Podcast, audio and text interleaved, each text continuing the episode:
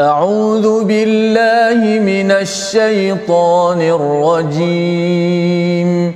بسم الله الرحمن الرحيم.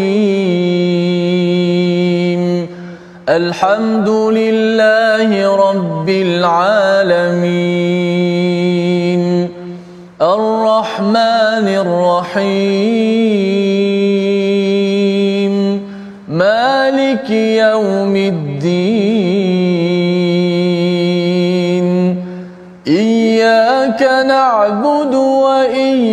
وإياك نستعين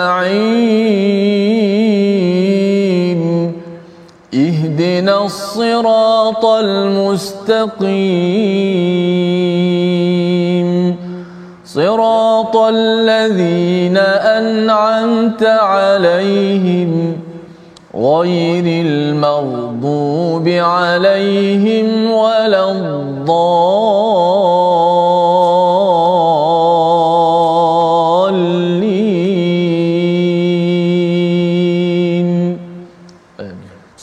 warahmatullahi wabarakatuh. Alhamdulillah wassalatu wassalamu ala Rasulillah wa ala alihi wa man wala syada la ilaha illallah syadana Muhammadan abduhu wa rasuluh. Allahumma salli ala sayidina Muhammad wa ala alihi wa sahbihi ajma'in. Amma ba'du. Apa khabar tuan-tuan dan puan yang dirahmati Allah sekalian? Kita bertemu dalam My Quran Time, baca faham amal pada hari ini sama-sama kita meneruskan halaman yang ke-596.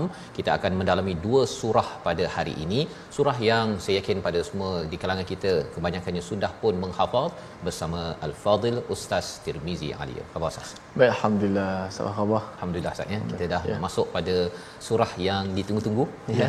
Surah Ad-Duha dan juga surah Asy-Syarah ataupun Al-Insyirah yang sudah tentunya uh, kita ingin mendalami kepada apakah maksud, apakah isi intipatinya dan tentunya kita ingin mulakan sesi kita ini dengan subhanakala almalana illa ma 'allamtana innaka antal alimul hakim rabbi zidni ilma. Kita saksikan apakah ringkasan sinopsis bagi surah Ad-Duha dan juga surah Al-Insyirah.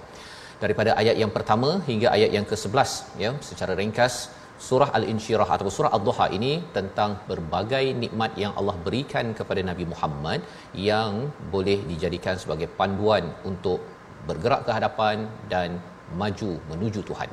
Seterusnya pada surah Al-Insyirah, surah Asy-Syarah ada 8 ayat. Apakah isinya? Nikmat-nikmat dan perintah Allah kepada Rasul sallallahu alaihi wasallam untuk terus kuat dalam perjuangan kehidupan, dalam perjuangan dakwah menuju kepada Allah Subhanahu wa taala. Mari sama-sama kita baca dahulu surah Ad-Duha, surah yang ke-93 yang mempunyai 11 ayat dipimpin Al-Fadil Ustaz Tirmizi Ali. Silakan Ustaz. Baik. Jom sahabat-sahabat sekalian, kita dah masuk surah Ad-Duha yang surah yang terkenal apabila kita nak uh, apa ni mengadakan ataupun uh, majlis khatam Quran, kita akan mulakan daripada surah Ad-Duha dan juga sebagaimana yang uh, diajarkan kepada kita uh, sunat kita memulakan dengan takbir Allahu Akbar. Uh, mungkin insya-Allah akan dijelaskan oleh Ustaz Fas sebentar nanti uh, kisah uh, asbabun nuzul ataupun sebab turun surah Ad-Duha. Dan kita akan mulakan dengan uh, seperti biasa Allahu Akbar sebelum kita memulakan bacaan. Ia bukanlah ayat Al-Quran, tidak ditulis dalam mana-mana mushaf perkataan Allahu Akbar itu. Uh, namun mudah-mudahan uh, menjadi sunnah kepada kita juga uh, tidaklah hukum wajib tapi sunat kepada kita untuk memulakan dengan dengan takbir Allahu Akbar. Baik kita baca surah Ad-Duha terlebih dahulu. A'udzubillahi minasyaitanir rajim.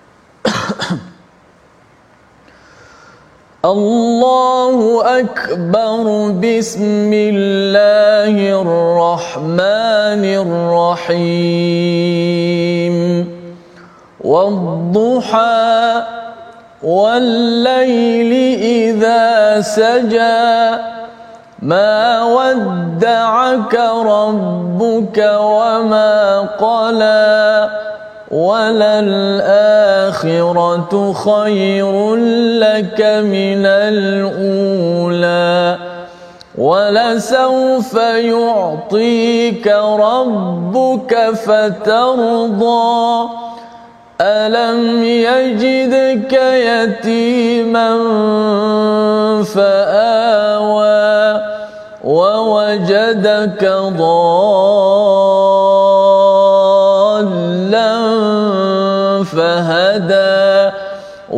ووجدك عائلا فأغنى. فأما اليتيم فلا تقهر وأما السائل فلا تنهر. وأما بنعمة ربك rabbika fahaddith Sadaqallah Surah Nazim kita bacaan daripada ayat yang ke ataupun surah yang ke-93 11 ayat daripada surah Ad-Duha.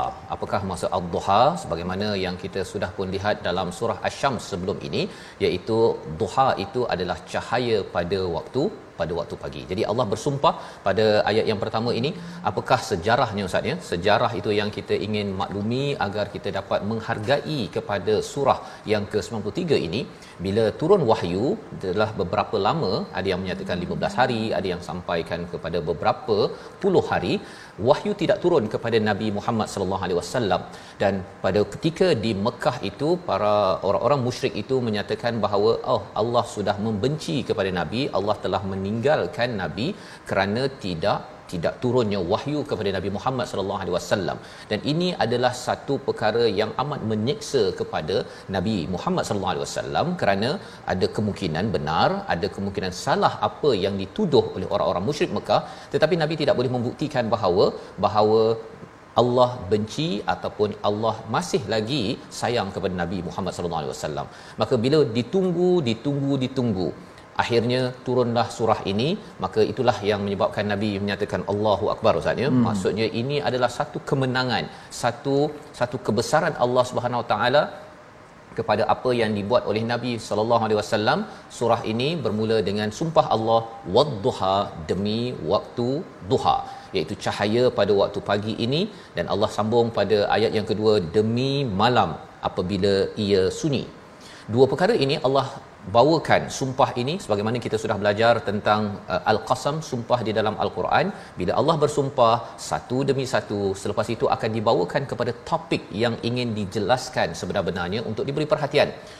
Bila bercakap tentang wadduha wal laili idza saja ini adalah dua tempat yang penting ataupun dua masa yang penting terutama bagi kita apabila menghadapi stres ataupun merasakan ada cabaran masalah dalam kehidupan kita. Nabi rasa stres ya, rasa tertekan kerana apa? Kerana Allah tidak menurunkan wahyu dan dituduh kerana dibenci, Allah tinggalkan dan sebagainya. Dalam keadaan stres tersebut, Allah menyatakan demi waktu duha, ya, demi waktu duha kalau katakan masih lagi kita boleh melihat waktu duha contohnya ustaznya orang tu stres pada waktu malam yeah. fikir demi fikir fikir nak menyelesaikan masalah apa sebagainya dan merasakan bahawa Tuhan mungkin tak sayang kepada saya ataupun Tuhan memang nak menghukum saya dan menyeksa saya jika kita mampu untuk bangun pada esok harinya dan melihat kepada waktu duha cahaya pada waktu benderang itu maka apakah yang mesej yang kita boleh dapat sebenarnya duha itu diterbitkan dicipta oleh Allah Subhanahu Wa Taala dan Tuhan itu Allah nyatakan pada ayat nombor 3 mawadda'aka rabbuka wa ma qala.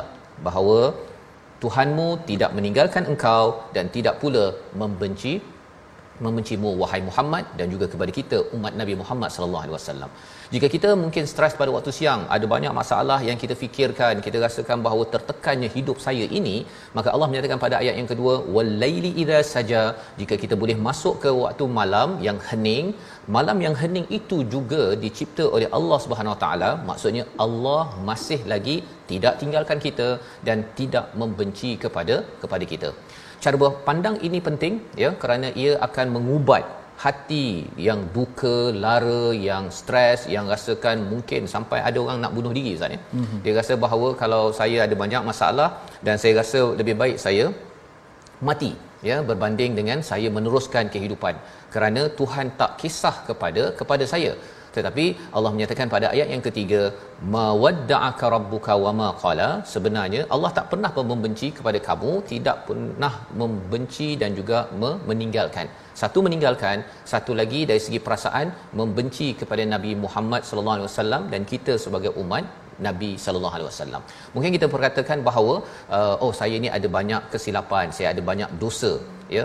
Saya mungkin dibenci, saya mungkin ditinggalkan oleh Allah Subhanahu taala, tetapi kita sudah pun belajar daripada hari semalam berkaitan dengan mereka yang yang dinyatakan sebagai kalau surah asy-syams ustaz ya qad aflaha man zakkaha hmm. ya berjayalah orang-orang yang membersihkan dirinya bukan dia terus tidak ada dosa seperti para malaikat tetapi dia cuba membersihkan dia sedar sesuatu kekurangan dia bersihkan dia istighfar maka Allah sudah umumkan orang inilah yang berjaya kalau kehidupan kita ini terus menerus ya kita ingin membersihkan diri kita menyucikan diri kita dalam daripada kekotoran itu sebenarnya Allah kata ini orang berjaya dan bila orang berjaya kita tahu bahawa Allah tidak tinggalkan dan Allah tidak membenci kepada kepada kita.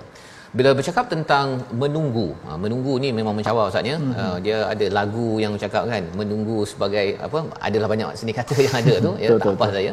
Tapi nak cerita ni lah menunggu adalah satu kepayahan dan keperitan ya uh, bila kita tunggu kalau ada masa dengan tunggu tak ada masa yeah. uh, memang lagi menyeksa lah kalau tunggu yang tidak ada tidak ada masa seperti Nabi lah Nabi tunggu satu hari, dua hari, lima belas hari tak turun-turun dan Allah tak beritahu bila akan turun wahyu. Dan orang kutuk, orang kutuk, kutuk, kutuk kita tak ada duit Ustaz ya. ya. Tunggu bilalah orang nak bayar hutang kita Allah. contohnya. Tunggu besok tak lusa tak barang tak, tak barang tak pasti lah. barang tidak pasti maka pada waktu ini Allah memujuk pada nabi walal akhiratu khairul laka minal ula yang akhir itu adalah lebih baik daripada awal. Akhirat itu sudah tentu lebih baik daripada dunia ini. Jadi itu adalah cara berfikir delayed gratification. Itu istilah dalam bahasa Inggeris dalam bercakap tentang psikologi kita menangguhkan sesuatu nikmat ya. Sebenarnya yang ditangguhkan itu sudah pastinya lebih baik daripada yang awal jika jika kita memang mengharapkan rahmat daripada Allah SWT walaupun perit walaupun perit walaupun kita kena tunggu sekejap ustaz ya nak Betul. belajar al-Quran tunggu sampai setahun dua tahun akhirnya eh nampak bahawa bila dah sampai muka surat 596 ini macam kejap pula. Ha, betul, ha, lebih kurang begitu. Dan kita rasa macam keperitan-keperitan yang lepas itu kita rasa macam dah tak ingat. Kerana Allah menyatakan walal akhiratu khairul laka minal ula. Yang akhirat lebih baik daripada dunia yang akhir apa-apa saja yang akhir dengan mencari redha Allah itu akan pasti akan menjadi lebih baik. Tunggu saja laksanakan saja apa yang yang perlu kita laksanakan. Dan Allah membuat satu tawaran daripada ayat yang kelima ya tawaran iaitu wala saufa yu'tika rabbuka fatarda ya bahawa pada ayat keempat sesungguhnya kesudahan ataupun dan sesungguhnya Tuhanmu pasti memberikan kurnianya kepadamu sehingga engkau redha ya ha, jadi ini adalah perkara yang yang memujuk nabi pasal nabi tak puas hatilah ustaz ya. Hmm. tak puas hati rasa stres rasa tertekan uh, pada waktu nak menyampaikan wahyu berdakwah maka Allah menyatakan wala saufa yu'tika rabbuka fatarda perkataan wala saufa yu'ti ini maksudnya ialah Allah pasti akan datangkan suatu pemberian yang bukan sikit-sikit ya. Itu ata ya ukti tetapi yu'ti ini yang ada kaitan dengan perkataan aqta wa taqwa pada ayat 5 surah al-lail yang kita baca semalam iaitu Allah pasti beri bukan kecil-kecil. Allah beri yang banyak-banyak kepada siapa? Kepada engkau wahai Muhammad Nabi Muhammad dan juga kepada kita umat Nabi Muhammad jika kita selalu meletakkan end in mind. Ha, kalau istilahnya ustaz ya di hujung itu akhirat itu dalam minda kita saya buat ini kerana Allah kerana mencari redha Allah kerana ingin pergi ke akhirat. Maka Allah kata Allah pasti akan memberikan sesuatu yang besar. Tetapi perkataan yang digunakan sini saufa. Ha, saufa hmm. ni yang kadang-kadang orang tak dapat tunggu kan. Hmm. Pasal kalau fa ataupun thumma uh, ataupun sa itu okey lagi, ya. Pasal ini pendek-pendek ni. Thumma atau fa atau thumma ataupun sa uh, sayutik. Tapi di sini Allah menyatakan saufa dia makan masa yang panjang sedikit. Panjang tu pun tak tahu berapa lama panjang ya.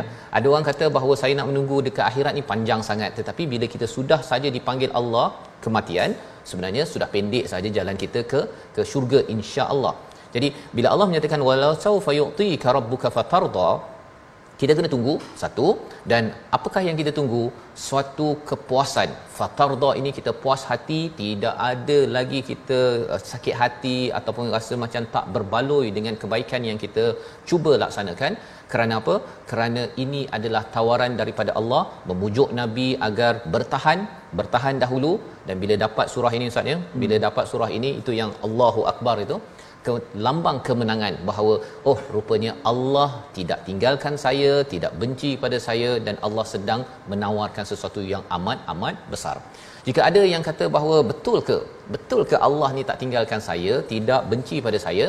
Allah bawakan tiga bukti tiga bukti yang pernah berlaku dalam hidup nabi pada ayat yang ke-6 7 dan 8 sama-sama kita baca dan ini kaedah bagaimana mengubat hati kita kalau merasakan kita stres dengan dengan bantuan daripada Allah ingat balik kepada tiga kaedah dalam ayat 6 7 8 kita baca bersama Ustaz Tirmizi. Silakan. Insya-Allah ada tiga bukti ya. Tiga, tiga bukti. Allah Taala ingatkan kepada kita benar benarlah eh, satu tiga bukti dan memang benar habis kalau kita tadabbur kita sentiasa bersama dengan al-Quran hati yang resah pun akan jadi lapang sempit Betul. jadi lapang yang duka cita akan jadi gembira yang ada masalah kadang-kadang tu bila bersama dengan al-Quran ha, tiba-tiba hati akan jadi lapang masalah. Lapang. kan? Kenapa al-Quran benar-benar menjadi syifa. Bukanlah sekadar yang kita uh, fahami tentang uh, syifa itu sahaja tapi al-Quran inilah mengubat hati kita menjadi sumber uh, motivasi yang paling hebat. Kita baca ayat yang ke-6, 7 dan 8. Auzubillahi minasyaitanir Alam yajidka yatima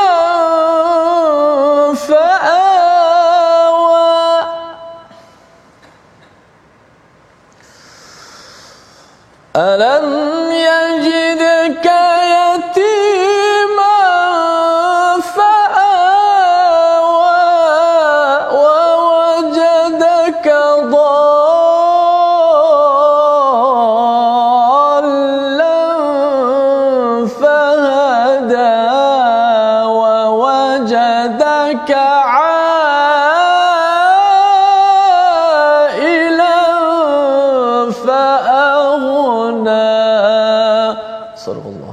Surah Nazim gitulah tiga bukti yang Allah bawakan.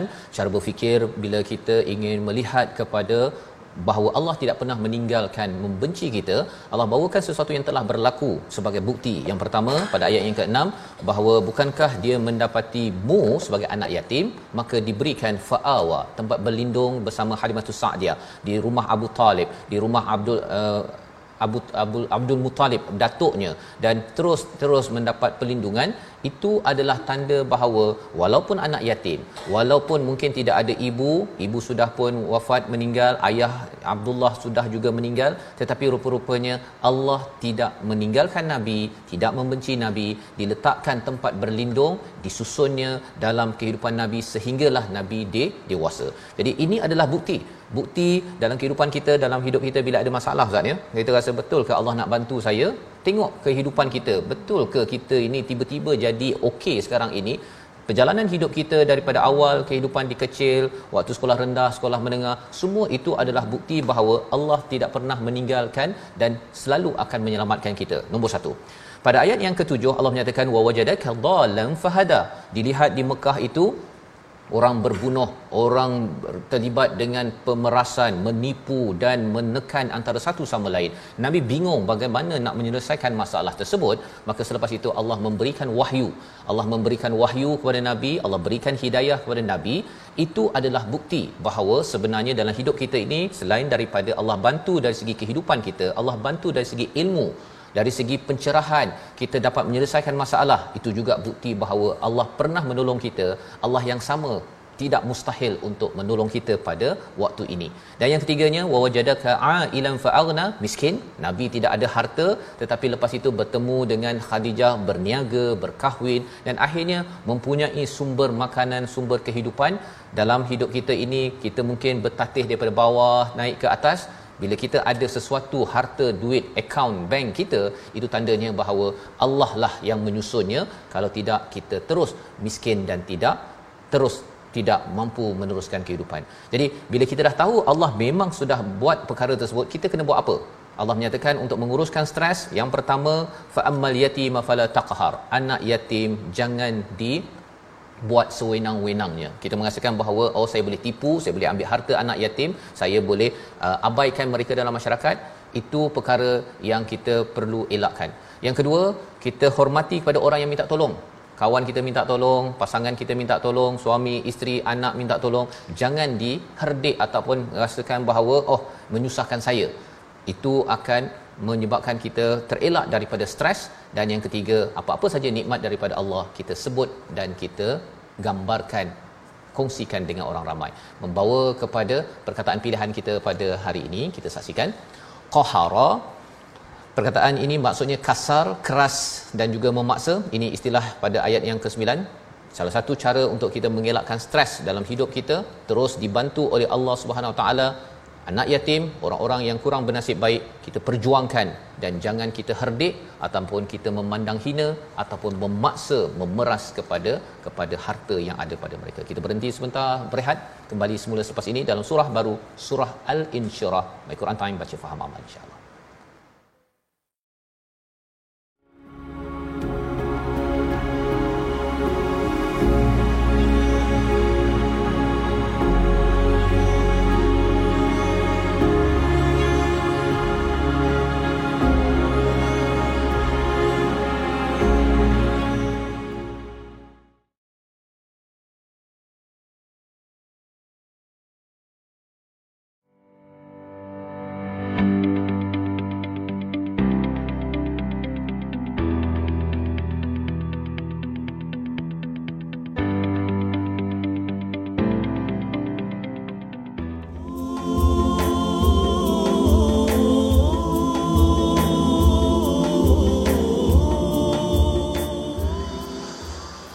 وأما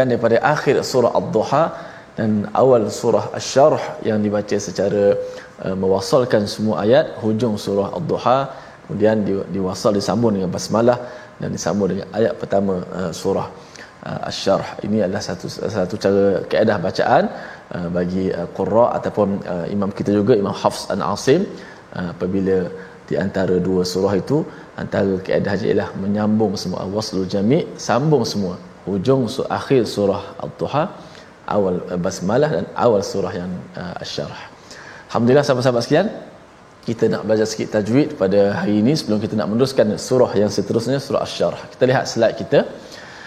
Berkenaan dengan wawajadaka dhallan fahada dan wawajadaka ailan faaghna. Sempurnakan hukum mad dalam ayat ini maka sudah pasti uh, dua mad yang boleh kita fokuskan iaitu mad lazim kalimi uh, muthaqqal pada ayat yang ketujuh wawajadaka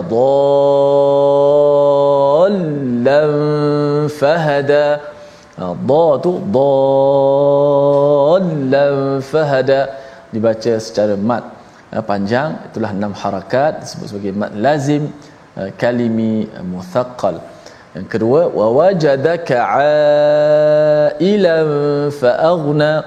Ailan fa aghna ha, sini hukum dia berlainan daripada hukum yang pertama tadi. Yang pertama mad lazim kalimi muthaqqal adapun ayat yang ke-8 ini adalah hukumnya mad ha, mad apa? Sahabat-sahabat sekalian mad mad wajib. Ha, mad wajib dibaca ha, sekadar empat ataupun lima harakat saja. Jangan sama pula. Sebab dia dekat-dekat. Kalau kita baca sama kadar wa wajadaka dhallan fahada wajadaka ailan faaghna sedangkan hukum tak sama sini. Mak lazim benar dia enam harakat tidak ada lima tidak ada empat. Ada pun mad wajib hanya dibaca empat ataupun lima harakat sahaja di situ. Maka uh, sudah pasti bila mak wajib ada di tengah-tengah ni kita hanya baca empat uh, dan lima harakat saja. Uh, maka biar nampak perbezaan tu mak wajib dikurang sikit. Ha, kalau kita sama bahkan yang lebih dahsyat lagi mak wajib pula lebih daripada mak uh, mak lazim. Ha, itu lagilah mungkin nak faktor nak nak pusing-pusing bunga-bunga tu jadi lebih ha, itu tak dibenarkan. Tetap dibaca empat ataupun lima harakat. Wallahu a'lam Terima kasih ucapkan pada Fadil Ustaz Tirmizi untuk sama-sama kita melihat bagaimana bacaan tadi Ustaz ya. Hmm. Bunga-bunga juga ya tapi jangan terlebih terlebih bunga ya khawatir ianya nanti merosakkan lagi ya, ya kecantikan betul. bagi bacaan hmm. al-Quran ini. Dan mungkin bercakap tentang bacaan ini Ustaz ya, bacaan al-Quran ini hmm. uh, adalah yang uh, apa dia bila baca kalau mungkin surah uh, apa? Surah ad-duha ini dia tak berapa banyak sangat. Mungkin ada jugalah kan hmm. yang mat dia panjang tu. Hmm. tapi kalau dia tarik lebih-lebih tu uh, sejauh mana dia boleh lebih ataupun kurang tu Ustaz? Sila. Uh, pertama sekali uh, uh, kita ada apa ni? Dia punya tempo bacaan. Tempo. ataupun kita kata maratib ah. Ada yang bacaan yang lambat ada yang sederhana ada yang laju sedikit okay. maka mengikut pada tempo kalau kita nak baca uh, lebih uh, tempo yang paling lambat sekali bacaan tahqiq satu-satu maka mat tu akan dibaca panjang sedikitlah hmm. mengikut kadar kelajuan bacaan maka kalau kita baca yang macam mujawad tu ah sesuailah untuk nak ada lengguk-lengguk sikit Betul. tapi kalau baca murattal macam dalam sembahyang dia tak boleh kita nak nak ikut macam mujawad yeah. kan alhamdulillahi rabbil alamin arrahmanir rahim ah nampak dah terlebih terlebih ya? kat situ ah, okay. ah, dia kena ikut uh, kadar uh, kelajuan tempoh bacaan ya. hmm. jadi itulah ilmu penting ustaz ya hmm. pasal apa pasal uh, selalu juga dengar kan bersama dengan imam dia rasa uh, sedap-sedaplah juga kan Aha. tapi bila dia dah langgar dia punya tempo tadi hmm. tu rasa macam eh ada tak kena? Cuma bila tak ada ilmu tu rasa tak kena aje yeah. kan? Ha, bila kita tahu ilmu begini kita menjaga daripada terjebak ya kepada uh, nampak cantik tetapi rupanya ianya bukan berteraskan ilmu yang yang benar. Dan kita ingin teruskan pada halaman 596 di mana kita akan membaca surah al Asy-Syarah ya Asy-Syarah ataupun Al-Insyirah nama dua nama yang ada pada surah ini ada 8 ayat surah Makkiyah yang memberi motivasi kepada kita dan sebentar tadi sebentar tadi kita sudah pun uh, dibacakan Ustaz uh, Tirmizi baca ayat 11 surah hmm. Ad-Duha sambung kepada surah Asy-Syarah Ustaz ya, ya. Hmm. Nah, jadi kalau kita lihat uh, salah satu daripada perbincangan ulama uh, surah ad-duha kalau sebelumnya itu ada surah al-lail ada kaitan di antara hujung surah al-lail dengan surah ad-duha. Contohnya bila kita bercakap tentang wala saufa yarda pada hujung surah al-lail rupanya dia ada kaitan dengan wad-duha wal-laili idza saja iaitu Allah memberi tawaran kepada mereka yang nak mencari redha Allah mereka pasti akan redha mereka akan pasti puas hati dengan uh, tawaran daripada Allah. Tetapi bila nak uh, mendapat kepuasan itu sudah tentunya mereka akan berhadapan dengan ad-duha walaili idza saja. Ya melalui pada waktu pagi dan malam ada cabaran ada sesuatu yang menguji dalam kehidupan. Tetapi itu adalah sebahagian daripada formula untuk mendapat keredaan ataupun tempat yang kita puas hati. Yang tidak ada lagi bimbang tidak ada lagi sedih kerana pada waktu itu sudah pun diberikan rahmat menuju ke syurga Allah Subhanahu Wa Taala. Jadi ini adalah antara surah Al-Lail dan juga surah Al-Duha. Daripada surah Ad-Duha menuju pada surah Asy-Syarah yang dibacakan Ustaz Tirmizi sebentar tadi, di hujung itu Allah menyatakan wa amma ataupun wa amma sa'ila fala tanhar ayat yang ke-10 bersama dengan orang-orang yang minta minta tolong kita ya minta mudahkan urusan dengan peraturan yang dibenarkan jangan diherdik. Jangan diherdik. Ataupun kita rasakan Allah menyusahkan saya saja saya pun ada banyak hal. Begitu ustaz ya bagi yang dah dah apa dah kemas-kemas barang pukul 5 nak balik 4.50 datang customer pelanggan untuk minta tolong. Pada waktu itu jangan diherdik kerana ini adalah cara untuk kita mengelakkan daripada stres dan kita ditinggalkan ataupun dibenci oleh Allah Subhanahu Wa Taala. Kerana orang yang datang dalam hidup kita itu bukanlah kebetulan tetapi ia betul-betul datang daripada Allah. Allah utus untuk mendapatkan bantuan daripada daripada kita. Pada ayat yang ke-11 Allah menyatakan wa amma bi ni'mati rabbika fahaddith iaitu dengan nikmat-nikmat yang ada kita perlu cakap kita perlu khabar kita perlu beritahu berbanding dengan perkara niqmah nun qaf mim ta marbutah iaitu perkara-perkara yang perit. Ya yang itu yang uh, sebabnya ustaz bila kita tengah dalam keadaan stres kita masih lagi cakap benda yang elok-elok. Cakap yang elok-elok. Kita boleh je kita cakap nak membesarkan anak ada banyak cabaran apa sebagainya. Tapi alhamdulillah ya anak saya ni masih dengar cakap ha gitu. Adalah waktu degil-degil sikit tapi alhamdulillah masih solat. Perlu dibaiki lagi tapi alhamdulillah dah dah hafal surah al-fatihah perkara nikmat itu perlu diberi highlight diberi penekanan. Kerana apa? Kalau kita selalu aja anak saya ni memanglah stres betul. Ha kan? Tak Fatihah tak betul. Tajwid baca tergagap-gagap. Kita boleh senaraikan seribu satu niqmah ataupun keperitan tetapi itu akan memerit ataupun menekan kepada diri kita sebabnya makin kita bercakap perkara nikmah maka itu akan melapangkan dada kita ayat 1 hingga 8 surah al-insyirah kita baca pada kali ini silakan ustaz. Sama-sama sekalian kita nak masuk surah seterusnya selepas wadduha kita baca surah asy-syarh ha? yang uh, selalu juga dibaca oleh kita semua mudah-mudahan kita dapat apa isi kandungan tadabbur daripada surah yang sangat penting untuk kita baca dan kita tadabbur mudah-mudahan dapat kita beramal dengan isi kandungannya. jom kita baca surah syarah a'udzubillahi minasyaitanir Bismillahirrahmanirrahim. الله الرحمن الرحيم الم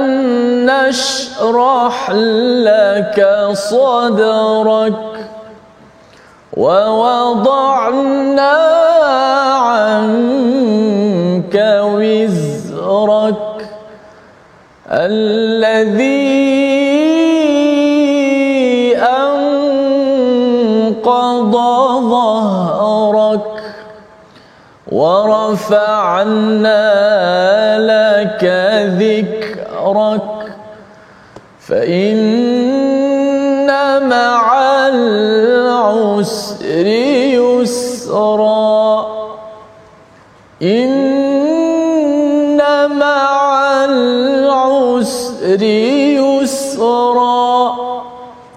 فإذا فرغت فانصب وإلى ربك فارغب. صدق الله. Surah Al-Azim gitulah bacaan 8 ayat daripada surah Asy-Syarah ataupun surah Al-Insyirah. Asy-Syarah itu maksudnya kelapangan, ya, kelapangan dan Allah menggunakan perkataan ini pada ayat yang pertama, alam nashrah laka sadrak, ya. Maksudnya bukankah kami telah melapangkan dadamu wahai Nabi Muhammad sallallahu alaihi wasallam juga dada bagi umat Nabi Muhammad sallallahu alaihi wasallam. Allah mengingatkan perkara ini menjelaskan hakikat bahawa sebenarnya yang melapang dan menyempitkan hati kita adalah Allah Subhanahu wa taala. Bukannya bukannya manusia, bukannya dengan kita minum makan kadang-kadang ada orang saat ni dia stres dia pergi makan. Ya. Dia makan, dia makan coklat, dia makan makan makan lepas tu bila makin dia makan lagi stres pun ada. Disebabkan bila dia makan itu mungkin lepas tu dia mungkin naik berat badan ataupun dia jadi orang yang lebih lebih mengantuk dan akhirnya menjadi orang yang lebih stres selepas itu. Jadi Allah menyatakan hakikat ini alam nashrah laka sadrak bukankah kami telah melapangkan dadamu? Perkataan yang digunakan sini adalah laka sadrak ya merujuk kepada lapisan pertama daripada hati kita. Kita ada sadar, kita ada qalb lapisan nombor dua, lapisan seterusnya adalah fuad dan yang keempat adalah lub ya lapisan paling dalam dalam hati hati kita dalam al-Quran. Baik. Jadi bila Allah menyatakan alam nashrah laka sadrak punca kepada kesempitan dada, kesempitan dalam pemikiran dan kehidupan kita adalah lapisan nombor satu tempat ilmu masuk dalam masa sama itu adalah tempat di mana was-was daripada syaitan juga disampaikan seperti mana kita baca daripada surah An An-Nas. Jadi bila Allah menyatakan perkara ini, sadar ini ustaz ni kita kena jaga. Sadar ini kita kena jaga dan yang menyebabkan sempit ataupun lapangnya itu adalah lapisan ini dan kita perlu mohon pertolongan daripada Allah Subhanahu Taala. Antaranya yang kita baca daripada surah Ad-Duha. Kita bantu anak yatim, kita tolong orang yang memerlukan pertolongan wa ammasa ila falatanhar dan selalu cakap perkara yang baik-baik dalam kehidupan kita bukannya menengking-nengking ataupun kita asyik nak komen-komen perkara yang negatif sehingga kan akhirnya kita makin sempit lagi dada kita. Ini ayat yang pertama. Mengapa perlu di di di dilapangkan wa wada'na anka wizrak iaitu kami telah menurunkan bebanmu daripadamu.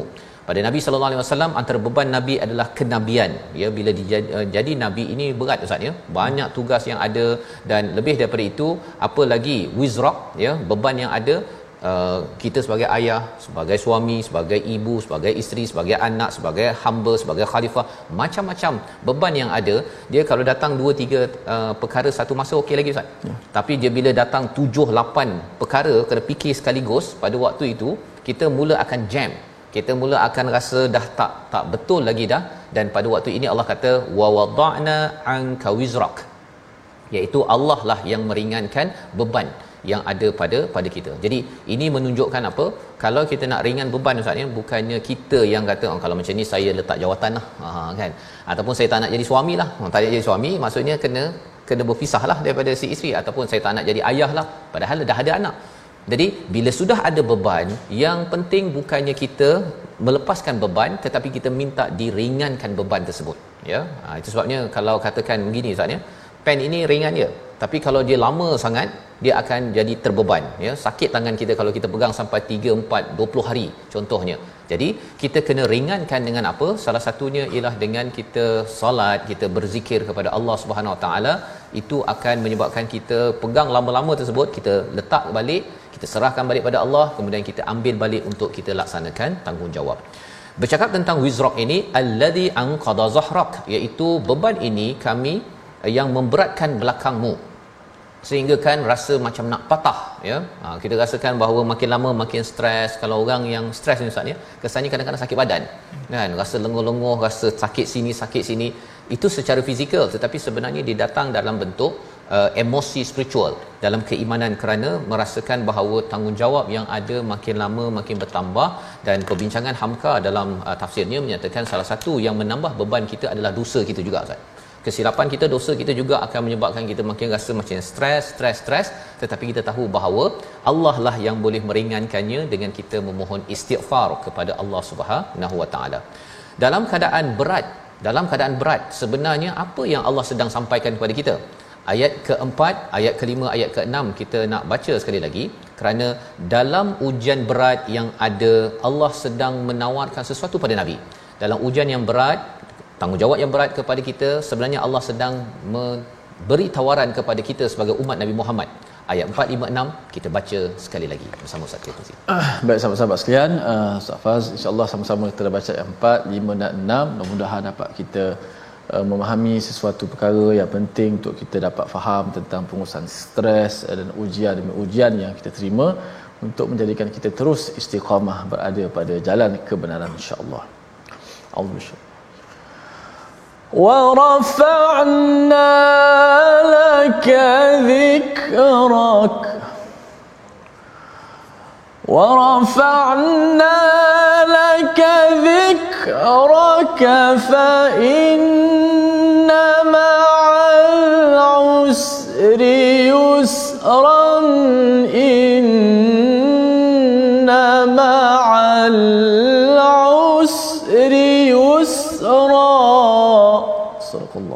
Surah Nazim ayat yang keempat dan kami tinggikan bagimu sebutan namamu. Rupa-rupanya bila Allah memberi tanggungjawab, memberi tanggungjawab, ia memang berat tetapi bila Allah mudahkan, ia sebenarnya untuk menjemput kepada zikra. Ustaz. Ya, sebenarnya nak meningkatkan nama Nabi sallallahu alaihi wasallam sehingga kan nama Nabi ini sentiasa berkumandang pada azan dalam uh, dua kali apa tasyahud akhir ustaz ya dalam doa dalam dua kalimah syahadah selalu berulang dimaklumkan diingatkan nama Nabi Muhammad di sisi Allah Subhanahu Wa Taala. Mulia ya? Allah angkat nama Nabi. Maka untuk kita apa kesannya? Bila kita menghadapi pelbagai tanggungjawab dan kita mohon Allah mudahkan ringankan sebenarnya keperitan melaksanakan tanggungjawab itu adalah untuk menaikkan makam kita nama kita di sisi Allah SWT bukan untuk menyusahkan bukan untuk menyebabkan kita makin hancur dan makin lebur dan makin terkubur itu yang kita belajar daripada ayat yang keempat. Janji Allah ketika nak menghadapi perkara ini, fa inna ma'al usri yusra. Ha, ini yang menarik ni, iaitu bagi setiap kesusahan Ustaz ya, bagi satu kesusahan Allah akan beri paling kurang satu kemudahan. Yusra itu dalam bentuk tidak ada alif lam, maksudnya satu kemudahan. Kemudian Allah ulang pada ayat yang ke-6, inna ma'al usri yusra, pada setiap satu kesusahan yang sama, kesusahan yang disebut dalam ayat yang kelima itu, Allah akan beri satu lagi kemudahan yang berbeza. Pasal tidak ada alif lam di dalam ayat yang ke-6. Maksudnya apa? Bagi satu kesusahan sebenarnya Ustaz dalam masa dapat kesusahan itu kemudahan dah jalan dah dah dah on the way dah bersama dah ya dan kemudahan yang diberikan itu bukan satu tapi minimumnya adalah dua. Seperti mana Saidina Umar menjawab kepada Abu Ubaidullah Al-Jarrah ya Abu Ubaidah bin Jarrah. Dia kata bahawa uh, tentera Rom sangat besar akan menyerang kita ya dan ini amat mencemaskan ya Saidina Umar menjawab bagaimana kesukaran yang dihadapi oleh orang yang beriman namun Allah akan melepaskan jua dari kesukaran itu kerana satu usrin al usrin yang kita baca sebentar tadi tidaklah akan dapat mengalahkan dua yusra itu jawapan Sayyidina Umar Ustaz bila melihat kepada ayat ini sehingga kan dia rasa tak apa it's okay ya walaupun tentera besar itu satu kesusahan tapi tidak dapat mengalahkan dua kemudahan yang yang ada. Jadi apabila kita dapat tawaran ini menyebabkan kita bersemangatlah ustaz ya. Hmm. Susah memang susah ya. Ada yang kata susah ni bukan kerana apa? Kerana saya punya kesilapan. Memang betul. Silap saya, dosa saya. Tetapi di dalam kesusahan itu kalau kita kembali kepada Allah Subhanahu Wa Taala, Allah menjanjikan apa? Menjanjikan yusran. Dua kali minimum boleh lebih daripada itu Allah beri mudah mudah mudah dan kita mungkin kita pun ada pengalaman ustaz ya yeah. kadang-kadang kita rasa macam mustahil kita selesaikan sesuatu kepayahan itu tapi lepas tu Allah mudahkan mudahkan mudahkan kalau katakan pergi haji baru ni ustaz kan ingatkan payahlah nak pergi tapi bila Allah mudah mudah mudah mudahkan ketika berhadapan dengan ujian cabaran yang ada rupa-rupanya betul betul lah apa yang ada di dalam surah al-insyirah ini. Dan selepas tu kena buat apa? Bila dah selesai perkara tersebut fa idza faragta fansab kena cari projek baru ya. Projek untuk mendekatkan diri pada Allah. Tujuannya wa ila rabbika farghab cari betul-betul keredaan daripada Allah. Dan itulah kehidupan kita kitaran hidup kita. Projek ada ada ujian tetapi ada tawaran kemudahan daripada Allah Subhanahu Wa Taala. Membawa pada resolusi kita pada hari ini kita saksikan. Yang pertama ialah berikan layanan yang baik dan bersikap lemah lembut kepada anak yatim agar kita dibantu ya terelak daripada stres dan juga tekanan dalam hidup. Yang pertama. Yang kedua tidak bersikap sombong dan berlaku kasar terhadap golongan lemah. Itu yang diajar pada ayat yang ke-10 surah ad-duha terusnya kita sama-sama sabar dalam setiap kepayahan dan memohon Allah permudahkan urusan dan seterusnya tidak sia-siakan waktu dalam kemalasan dan terus melakukan projek-projek amal soleh dalam kehidupan. Sama-sama kita berdoa. Bismillahirrahmanirrahim. Alhamdulillah wassalatu wassalamu ala rasul mursalin. Allahumma inna nas'aluka fi'lal khairat wa tarkal munkarat wa hubbal masakin. Ya Allah Tuhan kami kurniakanlah kepada kami untuk sentiasa kami melakukan kebaikan Ya Allah. Ya Allah bila kekuatan kepada kami untuk kami meninggalkan akan maksiat dan kemungkaran Ya Allah. Ya Allah bila kepada kami campakkanlah hati kami cinta dan sayang kepada anak-anak fakir kepada anak-anak yatim orang miskin dan sebagainya Ya Allah Ya Allah beri kekuatan kepada kami untuk sentiasa menyantuni mereka menghiburkan hati-hati mereka Ya Allah. Ya Allah beri kekuatan kepada kami untuk sentiasa kami sentiasa pemurah kepada mereka semua Ya Allah. Ya Allah terima kurniakanlah akan amalan kami ya Allah. Afri alaina sabra. Ya Allah kurniakanlah kepada kami kesabaran dalam perjuangan ini ya Allah. Ya Allah kurniakanlah kepada kami kekuatan ya Allah dalam kami sentiasa bersama dengan ayat-ayat membaca al-Quran dan mengamalkan isi kandungan al-Quranul Karim ya Allah Ya Allah ya Tuhan kami ampunkanlah dosa kami andai salah silap kami. Ya Allah janganlah kau kira janganlah kau, kau azab kami di atas kealpaan dan kelalaian kami semua ya Allah. Rabbana ghfir lana wa li ikhwanina alladhina sabaquna bil iman wa la taj'al fi qulubina ghillan lil ladzina amanu. Rabbana innaka ra'ufur rahim Ya Allah Tuhan kami akhirlah kehidupan kami dengan ihsan Ya Allah. Akhirlah kehidupan kami dengan Al-Quran Ya Allah. Akhirlah kehidupan kami dengan iman Ya Allah. Allahumma khatim lana bi husnil khatimah. Walhamdulillahi Rabbil Alamin.